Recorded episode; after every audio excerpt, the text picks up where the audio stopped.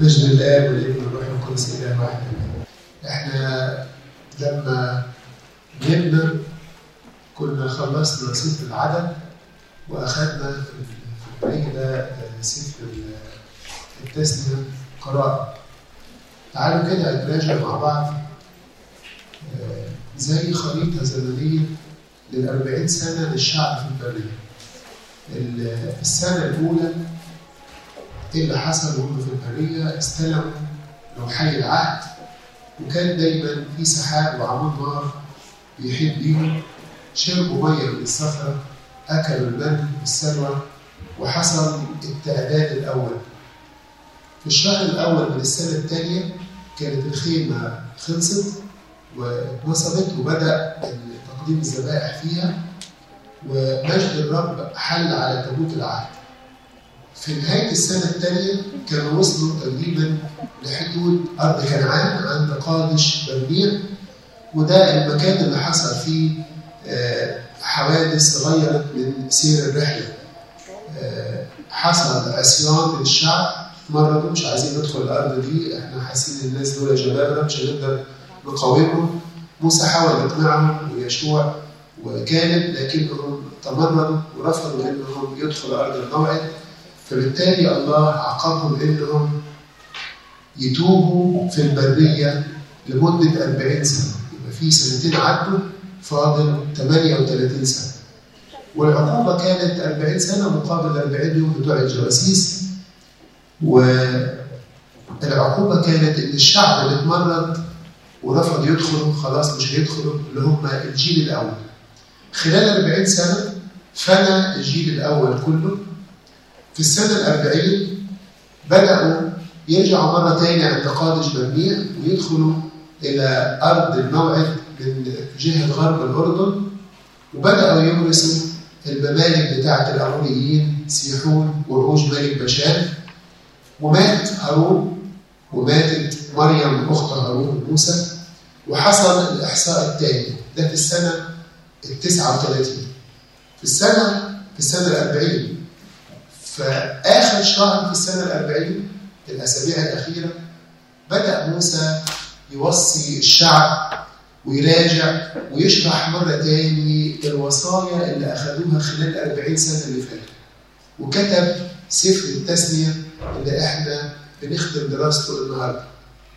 وفي الأربع إصحاحات اللي إحنا هندرسهم دول هنشوف أحداث حصلت إن موسى بيوصي الجيل الجديد بيباركهم بيسلم قيادة الشعب ليشوع ويبارك يشوع ويبارك الشعب. في سفر التثنية كده نظرة سريعة موسى خلال السفر بيتكلم خطب وداعية بيودع الشعب. في الخطب دي في كام ملاحظة كده ناخد بالنا منهم إنه بدأ يذكرهم بإنهم التمرد بتاعهم ده سبب في مشاكل ليهم. بدأ يشجعهم إنهم يدخلوا أرض الموعد اللي ربنا وعدهم بيها وعد ابائهم إبراهيم وإسحاق ويعقوب وشجعهم وقال لهم آه بعدين إذا دخلتوا الأرض وحصل منكم البعد عن ربنا ارجعوا وتوبوا ربنا هيقبلكم أوصاهم بطاعة الوصية وإن طاعة الوصية دي هي سر استقرارهم في أرض الموعد حذرهم من الانحراف للعبادات. الوثنية بتاعت الشعوب اللي هيدخل عندهم وكلمة احترز جت في السفر ده لوحدها 15 مرة. ده بعض الملاحظات على الخطابات بتاعت موسى في السفر ده. السفر بيورينا إن ربنا بيختار شعب دول علشان ينور وسطهم لكل الشعوب. يعني الله مش متحيز لشعب بعينه، لا ده هو مختار الشعب ده لأجل كل الشعوب. علشان كده هنلاقي في تسنية أربعة يقول لهم كده احفظوا واعملوا لأن ذلك حكمتكم وفطنتكم أمام أعين الشعوب الذين يسمعون كل هذه الفرائض. فيقولون هذا الشعب العظيم إنما هو شعب حكيم وفطن. لأنه أي شعب هو عظيم له آلهة قريبة منه كالرب إلهنا في كل أدعيتنا إليه.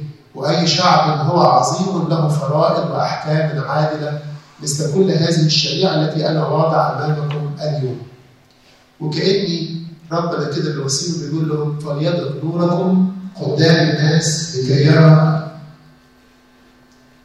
الناس أعمالكم الصالحة فيجد أباكم الذي في السماوات وكأن ربنا اختار الشعب ده علشان يظهر إيه؟ مجده وحكمته وإنه أحكامه عادلة. الإصحاح 31 يقول كده فذهب موسى وكلم هذه الكلمات جميع إسرائيل وقال لهم أنا اليوم ابن 120 سنة ولا أستطيع الخروج والدخول بعد. والرب قد قال لي لا تعبر هذا الأردن. الرب إلهك هو عامل قدامك. هو يريد هؤلاء الأمم من قدامك. فترثهم يشوع عامل قدامك كما قال الرب. موسى بيتكلم مع الشعب ويقول لهم أنا كملت 120 سنة وأنا راحل. ودي لفتة حلوة من قائد مش متمسك بالقيادة. واحد بيوصي القائد اللي بعده بيسلم القيادة بيقول له أنا بدأت معاكم رحلة من مصر ومحتاج حد يكملها. فبدأ يشجع الشعب ويشجع يشوع ويقول له ان الله هو عادل قدامكم. لو تاخدوا بالكم جاي لهم كده الرب عادل قدامكم ويشوع عادل قدامكم. وكأني عايز يقول ان الله هيعمل في يشوع زي ما عمل فيا. بدأ يشجعهم. وموسى قال لهم أنا عشت 120 سنة. ال 120 سنة إحنا عارفين 40 سنة في مصر 40 سنة في البريه و40 سنة الأخيرة في قيادة الشعب اللي حصل فيها التيه في البرية. موسى كتب المزمور التسعين وقال فيه كده أيام سنيننا هي سبعون سنة وإن كانت مع القوة فثمانون سنة وأفخارها تعب وبلية لأنها تقرض سريعا فنطير موسى عارف انه عايش 120 سنة لكن كتب المزمور ده عايز يقول إن ال 40 سنة الأخيرة دول عطية من ربنا. ربنا اداهم لي علشان أخدم فيهم. دول أنا ربنا اداهم لي وأنا خدمت فيهم بأمانة. نكمل وكتب موسى هذه التوراة والمقصود بالتوراة الاسفار الخمسة بتوع موسى وسلمها للكهنة بني لاوي حاملي تابوت عهد الرب ولجميع شيوخ إسرائيل.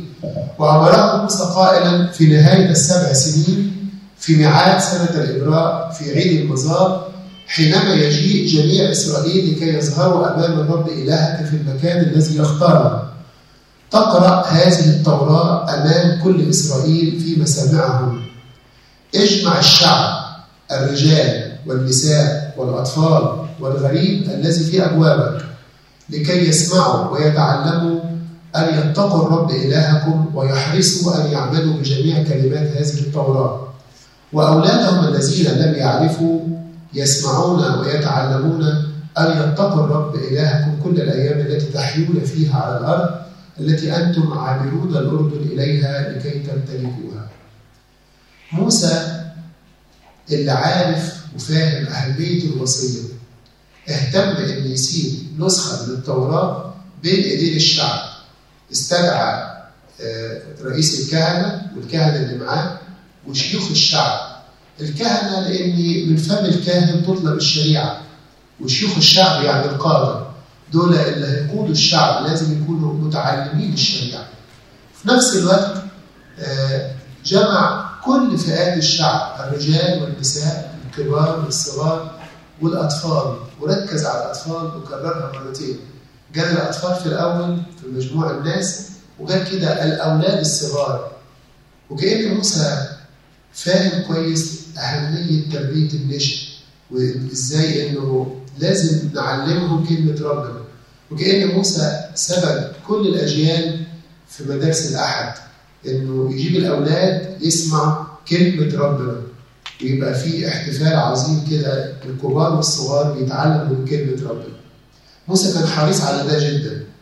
موسى اللي قال في سفر التثنية ليس بالخبز وحده يحيا الإنسان بل بكل كلمة تخرج من فم الله كان فاهم أهمية إن يسيب الشعب ده وصايا الله ويوصيهم إنهم لازم ينهجوا فيها دائما. في نهاية السبع سنين في ميعاد سنة الإبراء في عيد المظال موسى اداهم ميعاد يجروا فيه التوراة على مسامع الشعب.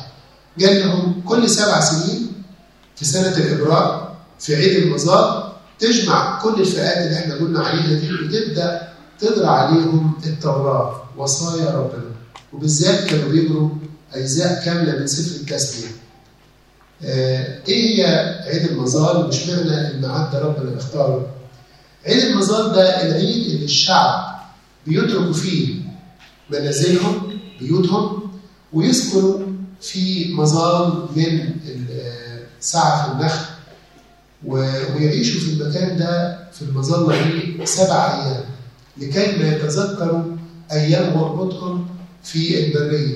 ويفتكروا أن الله قد إيه أحبهم وأخذهم من البرية من الصحراء من الغربة إلى أرض تفيض لبنا وعسلا الله اختار التوقيت ده علشان يقول لهم في الكلمة بتاعته. عيد المزار ده كان فيه مظاهر تاني حلوة. في عيد المزار اللي هو كل سبع سنين في سنة اسمها سنة الإبراء أو سنة السبت سنة الراحة. في سنة الإبراء دي أي حد ليه دين عند حد يسامحه في الدين ده طالما مش قادر يدفع. أي حد اشترى بيت أو رهن بيت وجت السنة بتاعت السنة السابعة دي سنة السبت يترك البيت ده مرة تاني لصاحبه. إذا كان فيه عبد عبراني موجود في البيت في سنة الإبراء دي يحرر العبد ده.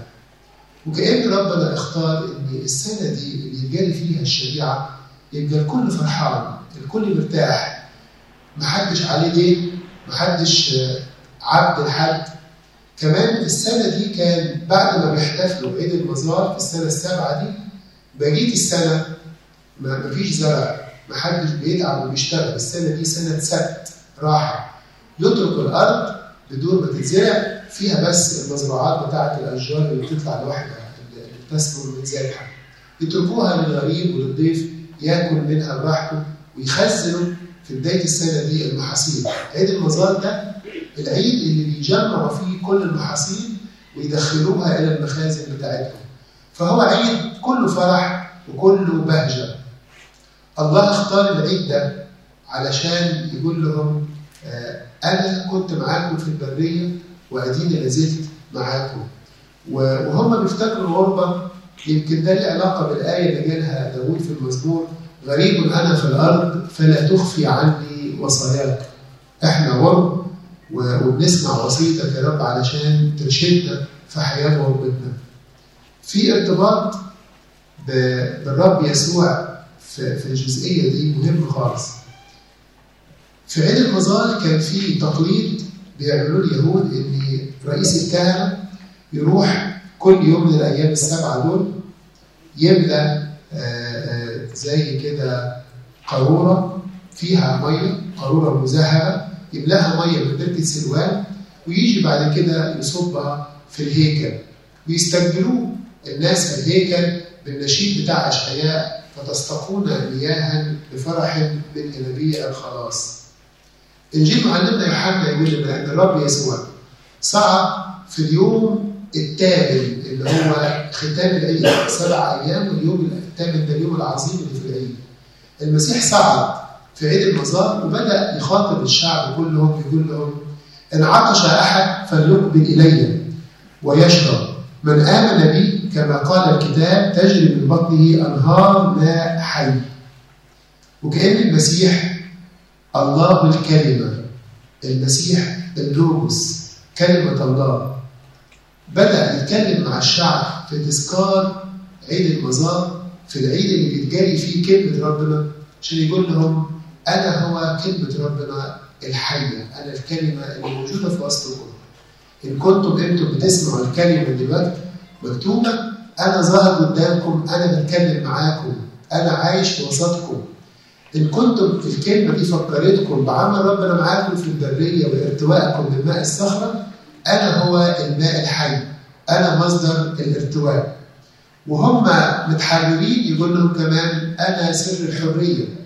وهم بلا دين وفرحانين يقول لهم أنا سر الفرح والتحرر من كل القيود بعد كده الله طلب من موسى ويشوع لقاء خاص. قال لموسى كده هات يشوع وتعالوا لي عند باب خيمة الاجتماع. وكأنه لقاء خاص من النوع بتاع لقاء العليقة زي ما ربنا ظهر لموسى في العليقة وبدأ يكلفه بقيادة الشعب. الله طلب من موسى إنه يصطحب يشوع لكي ما يكلفه بقيادة الشعب. وحضر الله بمجده عند باب خيمة الاجتماع زي ما حضر بمجده في العليقة وبدأ يتكلم مع موسى ويشوع حوار هام جدا. بدأ فيه يشجع موسى يشجع يشوع على قيادة الشعب. وكمان كلموا عن أمر هام يخص مستقبل الشعب. الله بدأ يقول لموسى إن شعبك ده بعد شوية لما يدخل الأرض هيبدأوا يضلوا يتركوا العبادة بتاعتي وقال الرب لموسى ها أنت ترقد مع أبائك فيقوم هذا الشعب ويفجر وراء آلهة الأجنبيين في الأرض التي هو داخل إليها فيما بينهم ويتركني وينكس عهدي الذي قطعته معه. فيشتعل غضبي عليه في ذلك اليوم وأتركه وأحجب وجهي عنه. فيكون مأكله ونصيبه شرور كثيرة وشدائد حتى يقول في ذلك اليوم أما لأن إلهي أما لأن إلهي ليس في وسطي أصابتني هذه الشرور فالآن الله يقترح حاجة تساعد الشعب ده اللي هيبدأ يزور. حاجة غريبة. الله بيقول له إيه بقى فالآن اكتبوا لأنفسكم هذا النشيد وعلم بني إسرائيل إياه. ضعه في أفواههم لكي يكون لي هذا النشيد شاهدا على بني إسرائيل. فمتى أصابته شرور كثيرة وشدائد يجاوب هذا النشيد أمامه شاهدا لأنه لا ينسى من أفواه نسله. ده؟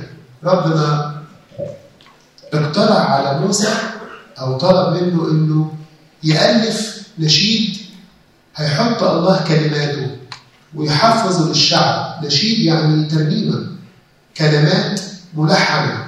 والنشيد لما نشوف في الإصحاح اللي جاي آه هو نشيد ليه آه كلماته في الأصل العبري ليها قافية يعني هو عامل زي الترنيمة الله قال له حفظ الشعب ده ترنيمة فيها اللي أنا هقول لك عليه ده إن الشعب ده هيضل بعد ما أنا أكرمتهم وإزاي يرجعوا إيه الهدف من ده؟ هنشوف الكلام ده لما نتأمل في موضوع النشيد كمالة اللقاء ربنا وصى موسى وصى يشوع وقال يشوع كده إيه؟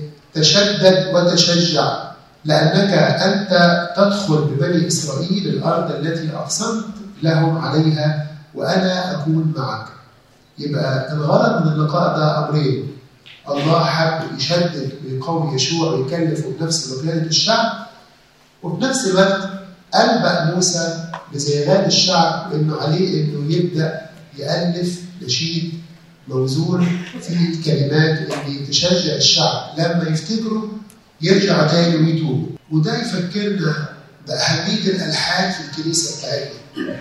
إحنا أحيانا مش بنقدر قيمة ده ونحس إن إحنا عندنا ألحان طويلة وفي ألحان بتاخد وقت وهزات.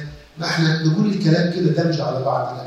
الإنسان جواه حساسية للموسيقى والكلمات الملحنة وفيها قافية بترسخ في الذهن وليها كمان وليها كمان ارتباط بالمشاعر فتبقى راسخة جوه القلب.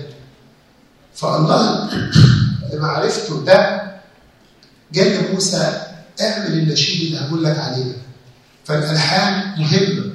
الترانيم مهمه في حد من الكتاب بيقول كده إن أفضل طريقة لتعليم الصغار هي من خلال الأناشيد. بيحفظها حتى لو هو مش بيدركها لما بيكبر ويفتكر ترديدها بيبقى خد كم حلو من المعلومات. الألحان بتاعتنا فيها معاني روحية ولاهوتية عميقة وفي نفس الوقت موجزة كلمات قصيرة لكنها مركزة فيها نغمة حلوة. ممكن الواحد يسمعها تشبع النفس وتنشط الذهن. مثال كده لحن بشفاعات والدة الإله اللحن كلماته صغيرة ونغمته حلوة سريعة. نلاقي كده في كذا عقيدة وكذا أمر روحي بنتعلمهم في اللحن الصغير ده اللي بنعلم الأطفال اللي إحنا ربما مش فاكرين إمتى حفظناه جايز محدش حفظه لنا إحنا جينا نفسنا حافظينه بشفاعات والدة الإله القديسة مريم في عقيدة الشفاعة ولقب والدة الإله سيروتوبوس يا رب إن ابننا بمغفرة خطايانا احتاج احتياجنا كلنا للخلاص. نسجد لك أيها المسيح مع أبيك الصالح والروح القدس. نسجد لك فيها عبادة وسجود. والآب والابن والروح القدس عقيدة الثالوث. لأنك أتيت وخلصتنا وفي قمت وخلصتنا وفي اعتمدت وخلصتنا بنستخدم الجملة دي في الأمور الخلاصية اللي عملها لأجل رب المجد يسوع. ففي عقيدة التجسد وعقيدة الفداء. في الآخر آه نختم برحمة السلام ذبيحة التسبيح. القديس باسيليوس يقول كده ماذا يمكن أن يكون أكثر مسرة وغبطة للإنسان من أن يتشبه بالملائكة في ترنمه بالتسابيح. فيبتدئ يومه بالصلاة والتسبيح وتمجيد الخالق بالترانيم والأغاني الروحية. ما أحلى أن الواحد يبدأ يومه بترانيم وتسابيح لله تنشط ذهنه وتخلي نفسيته مرتاحة ويبدأ يشتغل شغله وهو مقبل عليه. بداية النشيد في الإصحاح 32 يقول كده انصتي أيتها السماوات فأتكلم ولتسمع الأرض أقوال فمي يهطل كالمطر تعليمي ويقطر كالندى كلامي قد طل على الكلاء وكالوابل على العجب. آه، تلاحظوا إن في تكرار في الكلام لأن ده له علاقة بالقافية الشعرية.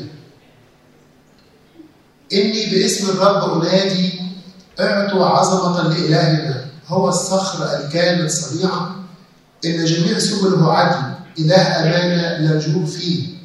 صديق عادل هو أفسد له الذين ليسوا أولاده عيبهم جيل أعوج ملتوي بداية النشيد موسى بينادي السماء والأرض وكل المخلوقات بيقول لهم اسمعوا معانا.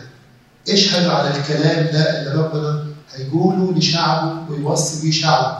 علشان في يوم من الأيام لما ينسوا الوصية يفتكروا النشيد ده يبقوا فيه أنتوا معاهم شهود على الكلام اللي أنا قلته.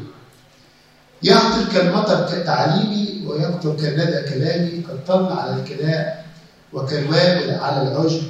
دي بتفكرنا بالآية بتاعت أشعياء النبي اللي قال كده. بيتكلم ربنا فيها شعبه ويقول إنه كما ينزل المطر والثلج من السماء ولا يرجعان إلى هناك. بل يرويان الأرض ويجعلانها تلد وتنبت وتعطي زرعا للزارع وخبزا للآكل. هكذا تكون كلمتي التي تخرج من فمي. ترجع لا ترجع إلي فارغة بل تعمل ما سررت به وتنجح فيما أرسلته أرسلتها له. كلمة ربنا حية ومثمرة فيها قوة إثمار زي ما المطر بينزل على الأرض ويطلع زرع ثمر كلمة ربنا فيها الجوة دي. إحنا أحيانا تعتقد إن كلمة ربنا كلمات مكتوبة في الإنجيل. لا كلمة ربنا كل كلمة فيها قوه كاملة تساعدنا على تنفيذ الوصيه اللي أعطانا الوصيه حط فيها قوة لتنفيذها ليست مجرد كلمات. الآباء يقولوا كده عن كلمة ربنا إنها أنفاس الله كلمة ربنا هي أنفاس الله ربنا اتكلم وحط فيها روحه فهي حية وفعالة وأفضل من كل سيف ذي حدين. المقدمة اللي قالها موسى النبي مشابهة لأشية الإنجيل وإحنا بنصلي في القداس أو في رفع البخور. لما يبدأ كده الشماس يقول انصتوا بخوف بحكمة عشان بسماع الإنجيل المقدس. والصلاة اللي بيصليها أبونا. في بداية الصلاة أبونا يقول اشتيل يعني صلوا الشماس يرد وينادي على كل الشعب يقول لهم الصلاة تضيفوا انتبهوا. الكاهن يبدأ يذكرنا ويقول لنا إن أنبياء كثيرين اشتهوا أن يروا أنتم ترون البيان ويسمعوا وتسمعون تسمعوا أنتم في نعمة أنكم بتسمعوا كلمة ربنا. وبعدين الشماس يبدأ يقول يا رب ارحم اجعلنا مستحقين. ويقول كده صلوا لأجل الإنجيل المقدس لأجل نسمع ولأجل إنتشار الكرازة بالإنجيل الشماس بعد كده يقول قفوا بخوف الله لسماع الإنجيل المقدس. والكاهن يقول مبارك الآتي باسم رب القوات يا رب بارك الفصل الفلاني ده اللي هنقراه. وبعدين الشعب يرد يقول إيه؟ المجد لك إيه يا رب؟ زي ما قال موسى كده اعطوا عظمة للرب. كأن الكنيسة أخذت الكلمات دي وصلتها في الصلوات بتاعتها كمقدمة لسماع كلمة ربنا في الإنجيل. بداية النشيد موسى بيسأل الشعب الله بيسأل على فم موسى وهو بيكلمهم بيقول لهم كده الرب تكافئون بهذا؟ آدي يعني هل؟ الرب تكافئون بهذا يا شعبا غبيا غير حكيم؟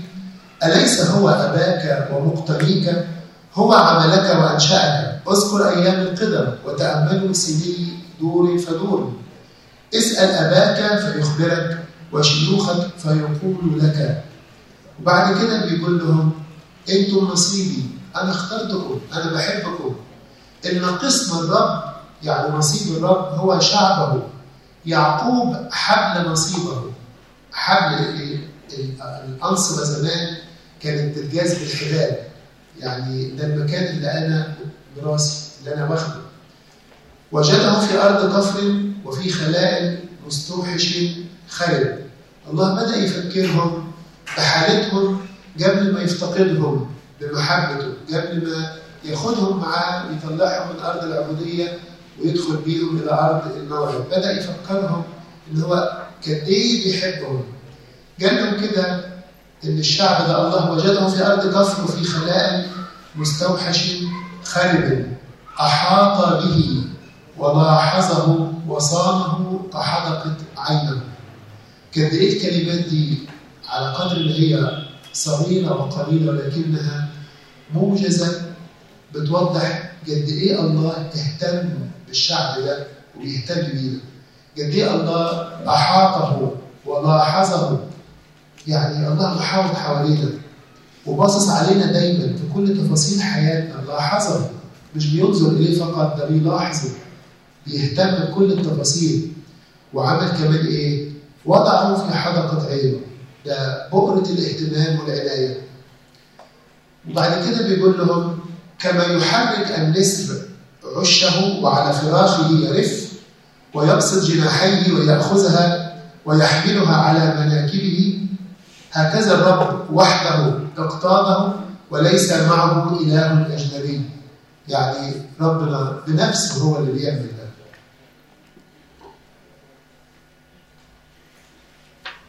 الله بيأكد إن هو أبونا. أنا أبوكم. الله أباك. أنا أبوك. ودي أعمق علاقة وأعظم علاقة بين شخص وشخص تاني. إنه يبقى هو أبويا. يعني العناية الاهتمام الحب الفرح بنجاحي محدش بيفرح بيقولوا كده يعني. محدش بيفرح بنجاح حد أكتر من أبوه. يحب إن الابن يكون إيه دايما؟ دايما في مرتبة أعلى وأحسن من غيره.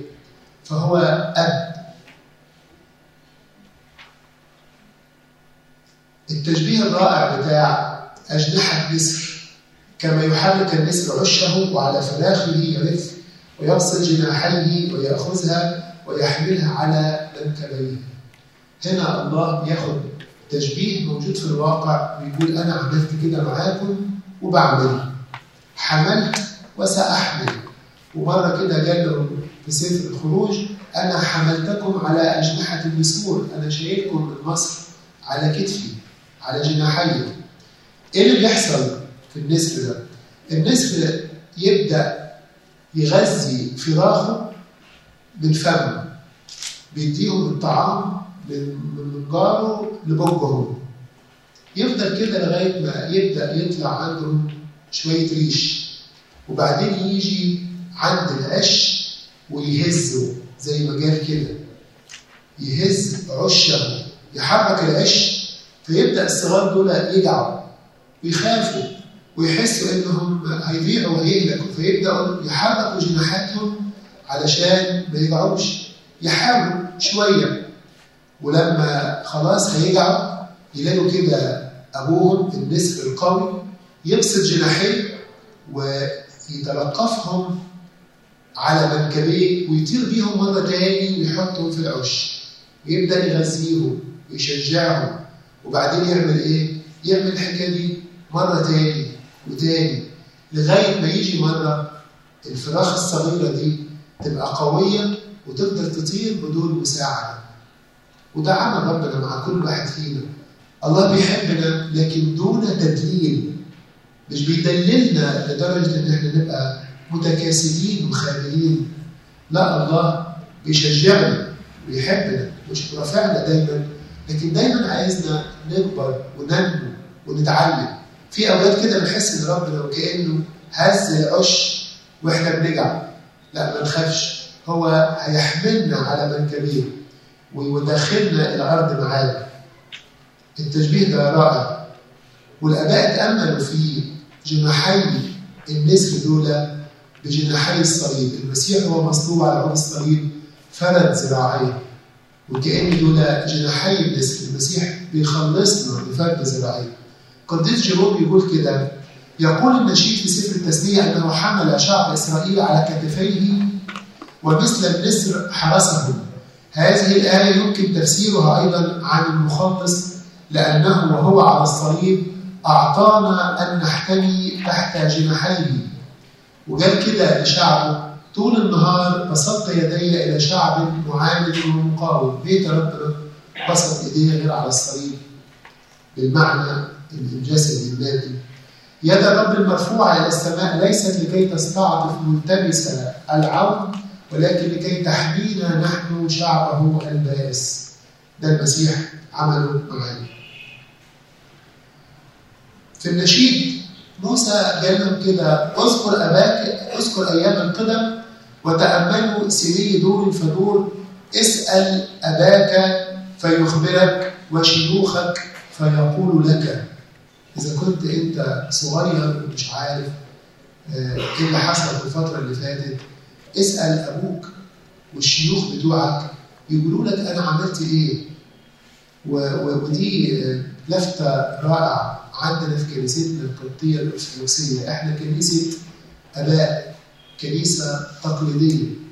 إحنا بنعتمد على التسليم.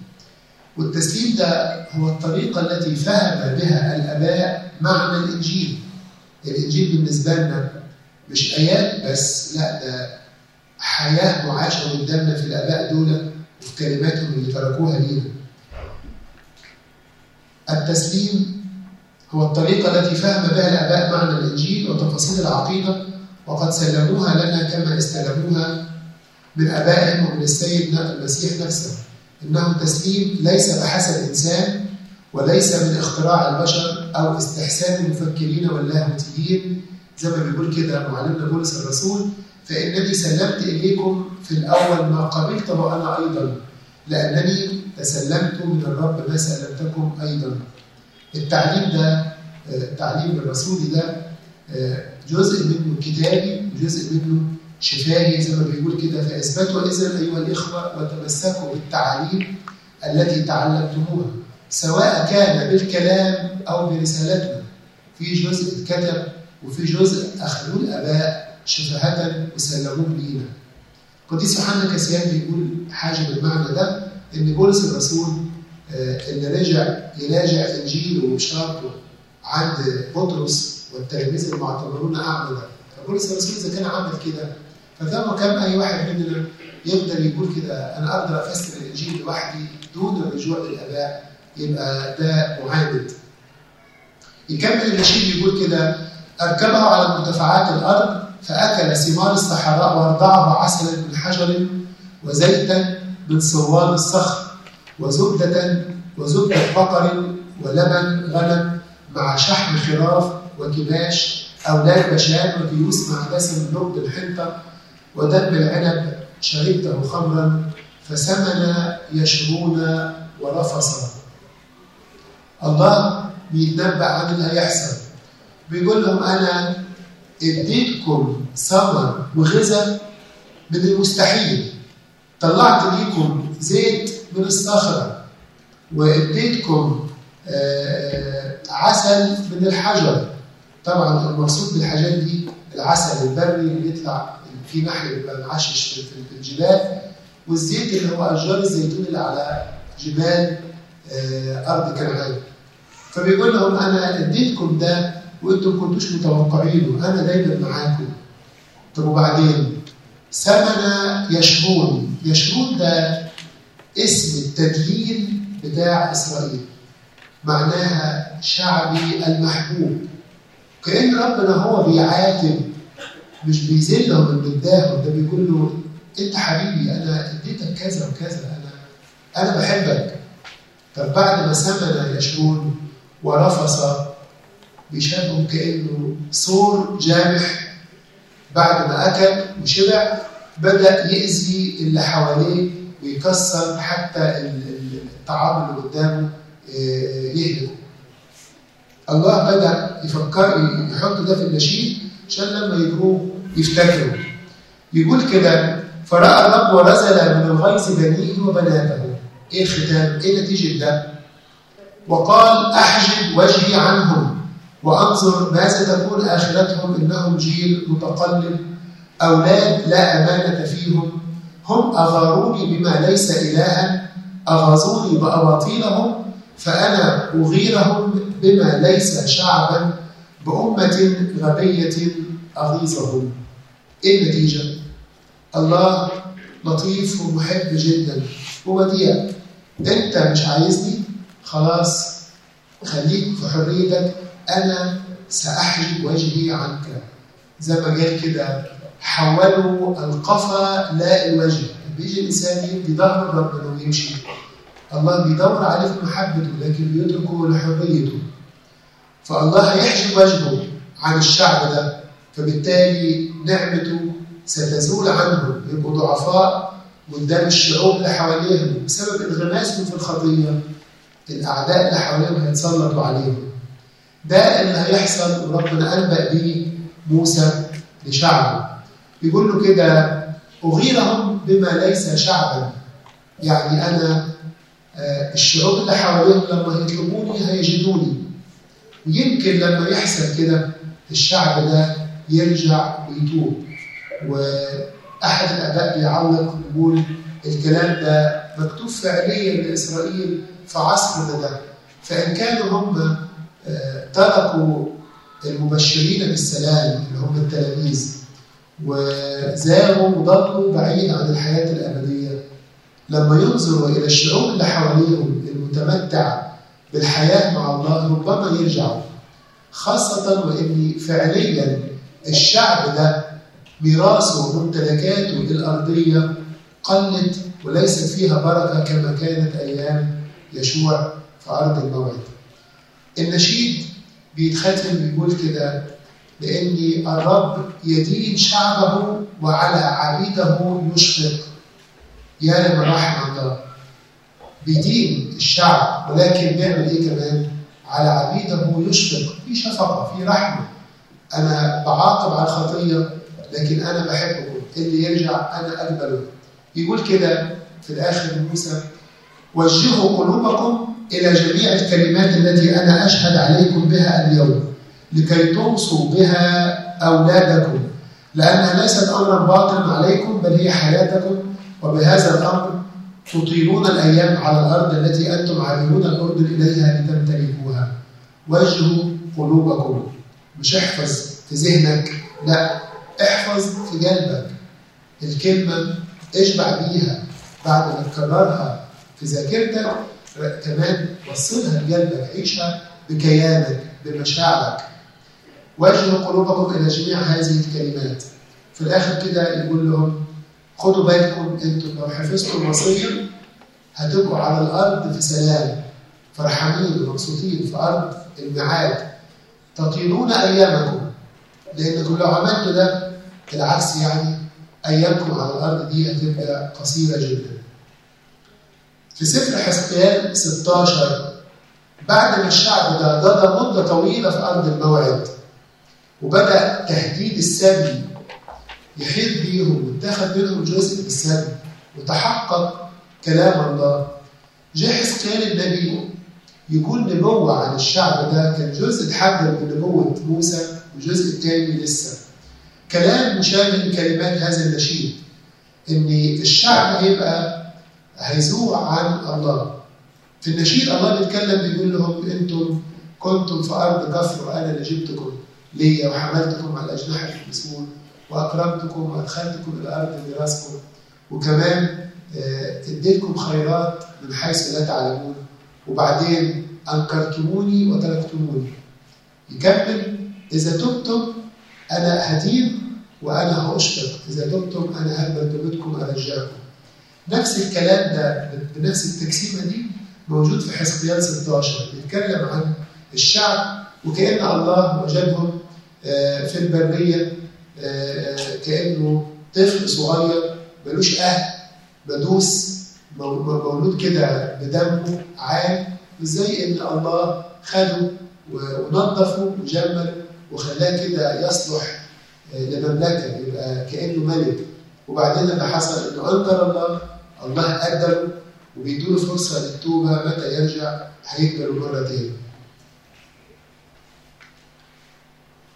في آخر الإصحاح ده الله طلب من موسى إنه يطلع على الجبل لكي ما يعاين أرض الموعد زي ما إحنا عارفين إن موسى وهارون حرموا هما الاثنين من دخول أرض الموعد بسبب الحادثة بتاعت ماء مس الغريبة اللي كانت في في قادش. وكلم الرب موسى في نفس ذلك اليوم قائلا اصعد إلى جبل عباليم هذا جبل نبو الذي في أرض مؤاب الذي قبال الأليحة وانظر أرض كنعان التي أنا أعطيها لبني إسرائيل ملكا ومت في الجبل الذي تصعد إليه وانضم إلى قومك كما مات هارون أخوك في جبل هور وضم إلى قومه. هنا ربنا بيقول لموسى اعمل ده لكن ده لسه ما اتنفذش. القديس إيرينيوس أسقف ليل بيقول كده عن إن موسى مات قبل ما يدخل أرض الموعد ويشوع هو اللي عبر بأرض الموعد. يفهمنا كده إن موسى يمثل الناموس الأنبياء. يمثل رجال العهد القديم اللي كانوا غير مستحقين إنهم يدخلوا إلى ملكوت السماوات قبل مجيء المسيح اللي هو يمثل شخص يشوع. فالمسيح هو اللي عبر بينا وأدخلنا إلى أرض كنعان. يشوع أي المخلص اللي هو رمز للمسيح. فبيقول كده لأنه كان مناسبا أن موسى يقود الشعب إلى خارج مصر. أما يشوع فيقودهم إلى أرض الميراث وكان مناسبا أيضا لموسى كما هو الحال مع الناموس أن يتوقف عن الوجود. أما يشوع بصفته الرمز المطابق للكلمة الذي صار جسدا فكان لائقا به أن يصير هو كارزا للشعب كما هو الحال مع الكلمة. في الإصحاح 33 موسى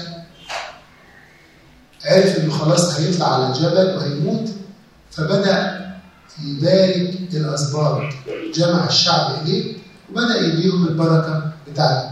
على غرار البركة اللي تركها أبونا يعقوب لأولاده ال 12 الأسباط موسى بدأ يبارك الأسباط ال 12 واحد واحد ما عدا واحد لم يذكر اللي هو ست شمعون نقول سببه. في اختلاف صغير ما بين بركة موسى وبركة أبونا يعقوب. أبونا يعقوب لما بارك البركة كان فيها نوع من التأليم والتذكير بالخطايا اللي عملوها. كل واحد كان فيه كده نوع من التأديب على المواقف اللي مرت في حياته. لكن بعد دخولهم في العهد العهد اللي على جبل سيناء وجود ذبائح وتقديمات والتكفير عن ضعفاتهم وخطاياهم نلاقي إن موسى كل البركة بتاعته فيها دعاء بالخير والسلام لكل واحد فيهم. بركات حقيقية دون تأليل هنحاول نقول تلخيص للبركات دي بسرعة ونفهم إن البركات دي في الآخر موجهة لكل واحد فينا. يعني كل واحد منكم يقدر كده يشيل كل اسم من الأسماء الموجودة بتاعت أولاد أبونا يعقوب ويحط اسمه الشخصي. جاب كده إدى رأوبين الحياة وكثرة البنين. قال ليحيا رأوبين وليكن له أولاد كثيرون. إحنا مش هنقول نصوص كل بركة لكن هنقول الترخيص بتاع كل واحدة من أجل الوقت. فرأوبين إداله الحياة وكثرة البنين. يهوذا إداله طلب لأجله إن الله يسمع صلواته ويكون عونا لقومه لأن ده الملك اللي هيخلصهم وكمان ينتصر على أعدائه لأنه ملك هيبقى لاوي طلب لأجل أن ربنا يقويه ويقبل خدمته ويحطم مقاوميه. بنيامين طلب أن الله يديله راحة وأنه يسكن في محضر الرب آمنا وفيما بعد الهيكل اتبنى في المنطقة بتاعة بنيامين. يوسف اللي هو إفرايم ومنسى طلب لهم خيرات الأرض والسماء ورضا الساكن في العميقة والطلبات بتاعة يوسف كانت كتير خالص وتحققت فعلا في السبتين دول فيما بعد. زبولون يستاجر والاثنين كانوا متجاورين والاثنين إخوات من ام واحدة يعني. طلب لهم الفرح في كل وقت وفي كل مكان. دان السبط ده الوحيد اللي اداله وصف أكتر من هو بركه وصفه إنه شبل اسد وفي كلمات بتقول يعني إن ده ده ربما يكون هو السبط اللي هيجي منه ضد المسيح. الكلام ده موجود بتفصيل في المذكره أتمنى إن كلنا نقراها نفتالي طلب له الشبع والرضا والامتلاء البركة. اشير طلب له أن يكون مقبولا من اخوته كل واحد مننا عنده احتياج لطلبه من الطلبات دول يا ريت حط اسمك مكان واحدة منهم ويا رب أنا محتاج إن أكون مقبول أمامك. محتاج إن أنا أكون في رضا بيني وبين إخواتي. محتاج يا رب شغل وعمل. اديني شبع وخيرات حسب احتياجي محتاج يا رب إنك تديني نصرة على اللي بيضايقوني محتاج يا رب إن صلواتي تكون مسموعة. في نهاية البركة موسى قال كده ليس مثل الله يا يشرون يا شعب الله المحبوب يركب السماء في معونتك والغمام في عظمته. الإله القديم ملجأ والأزرع الأبدية من تحت.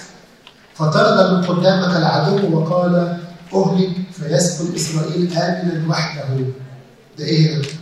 ده بيقول لهم أنا وسعت لكم السكة أنا اديتكم المكان اللي تسكنوا فيه.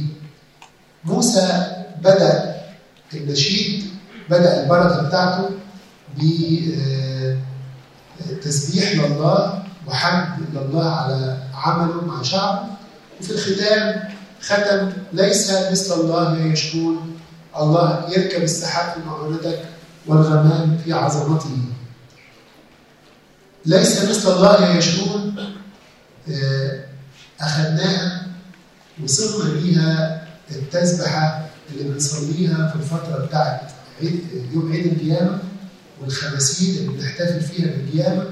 وفي كل تسبحة يوم الأحد العشية بتاعت الأحد.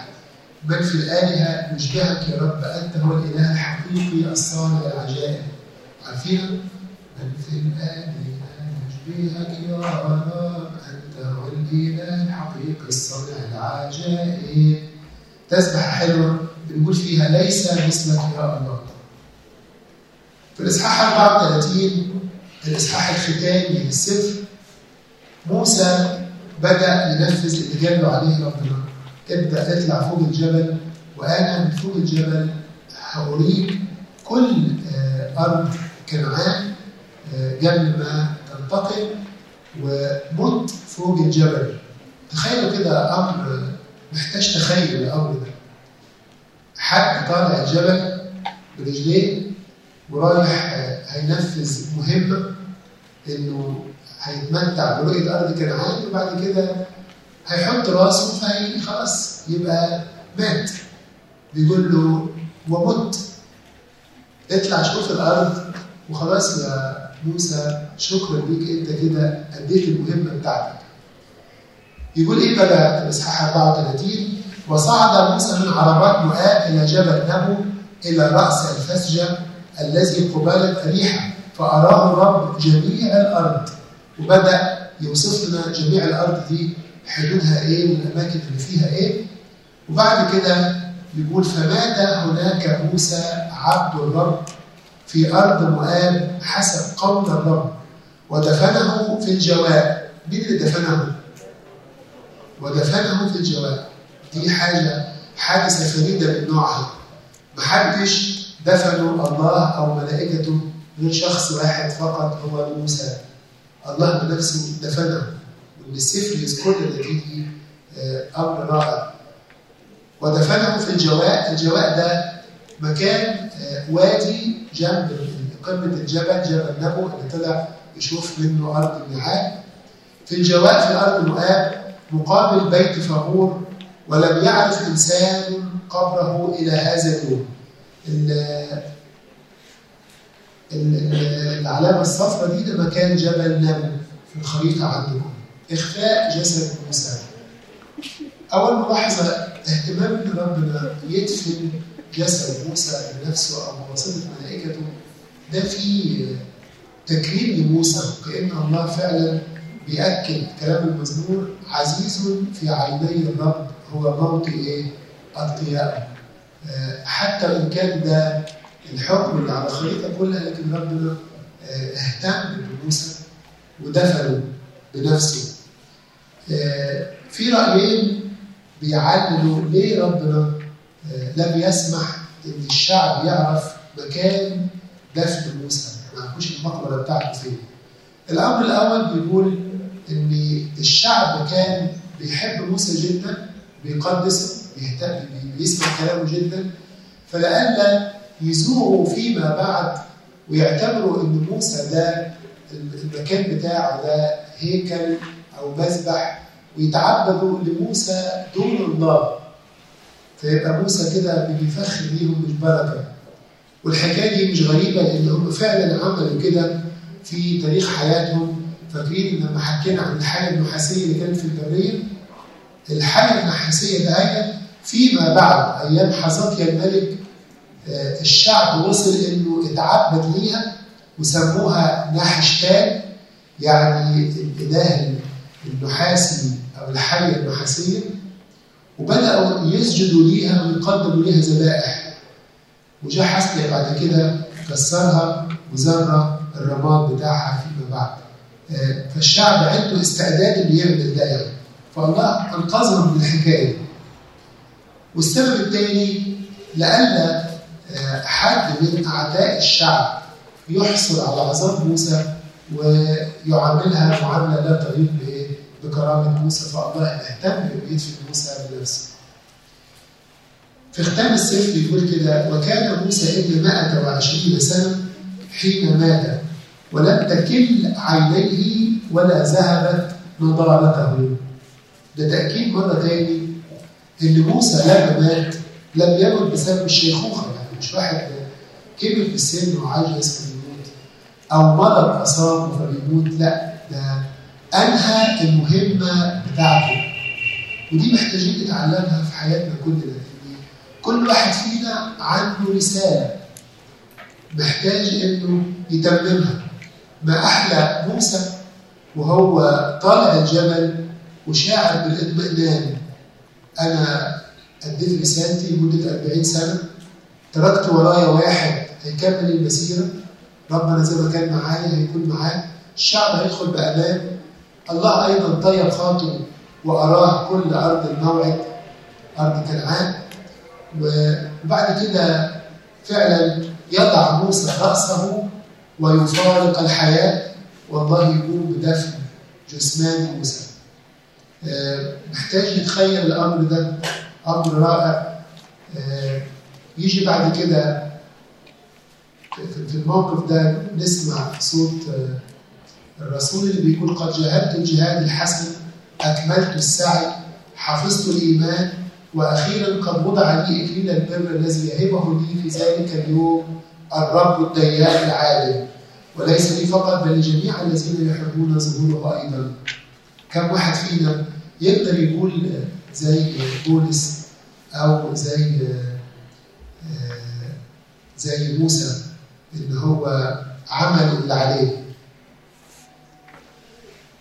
في ختام السفر يأكد مرة تاني ويقول ويشوع بن نون كان قد امتلأ روح حكمة إذ وضع موسى عليه يديه فسمع له بنو إسرائيل وعملوا كما أوصى الرب موسى. موسى حط إيده على راس يشوع واداله من روحه وصب عليه زيت دليل التكريس وده اللي بيعملوه في مسح الملوك في طقس كده لمسح الملوك لما يكونوا الملوك المسيحيين يعني. وفي رسالة الكهنة الأب الأسقف يضع إيده على رأس إيه؟ الكاهن علشان يكلفه بخدمة الكهنوت. وضع عليه يده حسب أمر الرب له زي ما ذكر عنها في عدد 27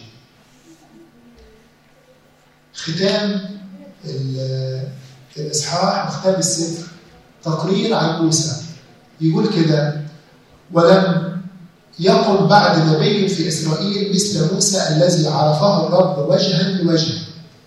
في جميع الآيات والعجائب التي أرسله الرب ليعملها في أرض مصر بفرعون وبجميع عبيده وكل أرضه وفي كل اليد الشديدة وكل المخاوف العظيمة التي صنعها موسى أمام أعين جميع إسرائيل.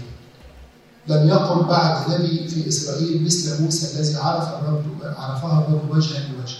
زي ما قال كده مرة في توبيخه لمريم أخت موسى وهارون لما بدأ يتكلم عن زواج المرأة الكوشية وقال لهم أي نبي فيكم؟